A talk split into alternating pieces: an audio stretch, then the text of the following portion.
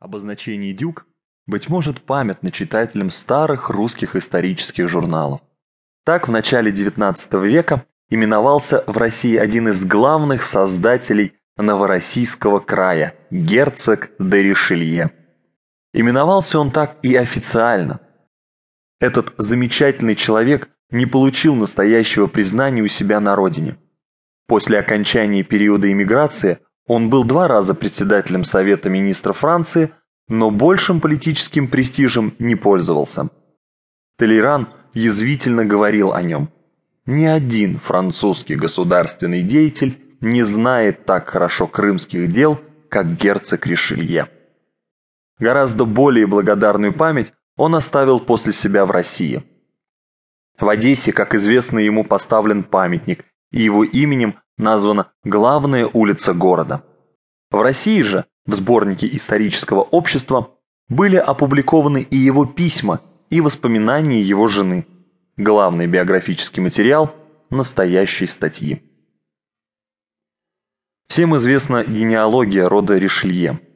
Прославленный кардинал был старого, но незнатного дворянского рода. Он пожаловал себе герцогство, а равно и десяток других титулов. Его потомки, одновременно герцоги де Ришелье, герцоги де Франсак, князья де Мартань, маркизы де Пункурле, графы де Шинон, бароны де Альбре и так далее. Все эти титулы и свое огромное богатство кардинал свящал внуку своей сестры. Сыном второго герцога был маршал де Ришелье, тоже достаточно нашумевший в мире. Он прожил 92 года и оставил по себе не слишком добрую славу. В стиле не то Петрония, не то толстого американца. Таков же, в менее шумном варианте, был его сын, проделавший быструю военную карьеру, он семи лет от роду был полковником Драгунского полка. Этому удивляться по тем временам не приходилось. Полковому командиру семилетнего драгуна шел двенадцатый год. «Надо быть очень осторожным в выборе своих родителей», — говорил Гейни. Но зато, если выбор сделан удачно, то обычно можно быть спокойным за будущее, когда оно не приходится на революционное время. Будущий градоначальник Одессы был единственным сыном четвертого герцога иными словами, внуком маршала Ришелье. Маршал не любил своего сына, но внука обожал. «У Армана все мои достоинства и ни одного из моих пороков», – восторженно говорил он. Бывали, впрочем, у маршала вспышки гнева, которые с точки зрения современной педагогии едва ли могут быть одобрены. Так однажды, после большого карточного выигрыша у короля, он подарил внуку 40 луидоров. Недели через две маршал встревожился. Верно, Арман сидит без гроша. Честный внук изумился.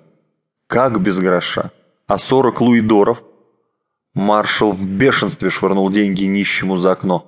Вот до чего дожил. Мой внук не истратил 40 луидоров за две недели. Это рассказывает в своих воспоминаниях один из родственников Ришелье. 15 лет от роду бережливого внука женили на 13-летней дочери герцога де Рошешуар. Подобные браки в ту пору были приняты. Вспоминать, однако, по этому поводу Амур и Психею не надо. Психея была безобразна, как смертный грех. Уродливое лицо, горб на спине, другой горб на груди. Тринадцатью годами позднее герцог Ришелье представил свою жену императору Александру I. Царь был в ужасе.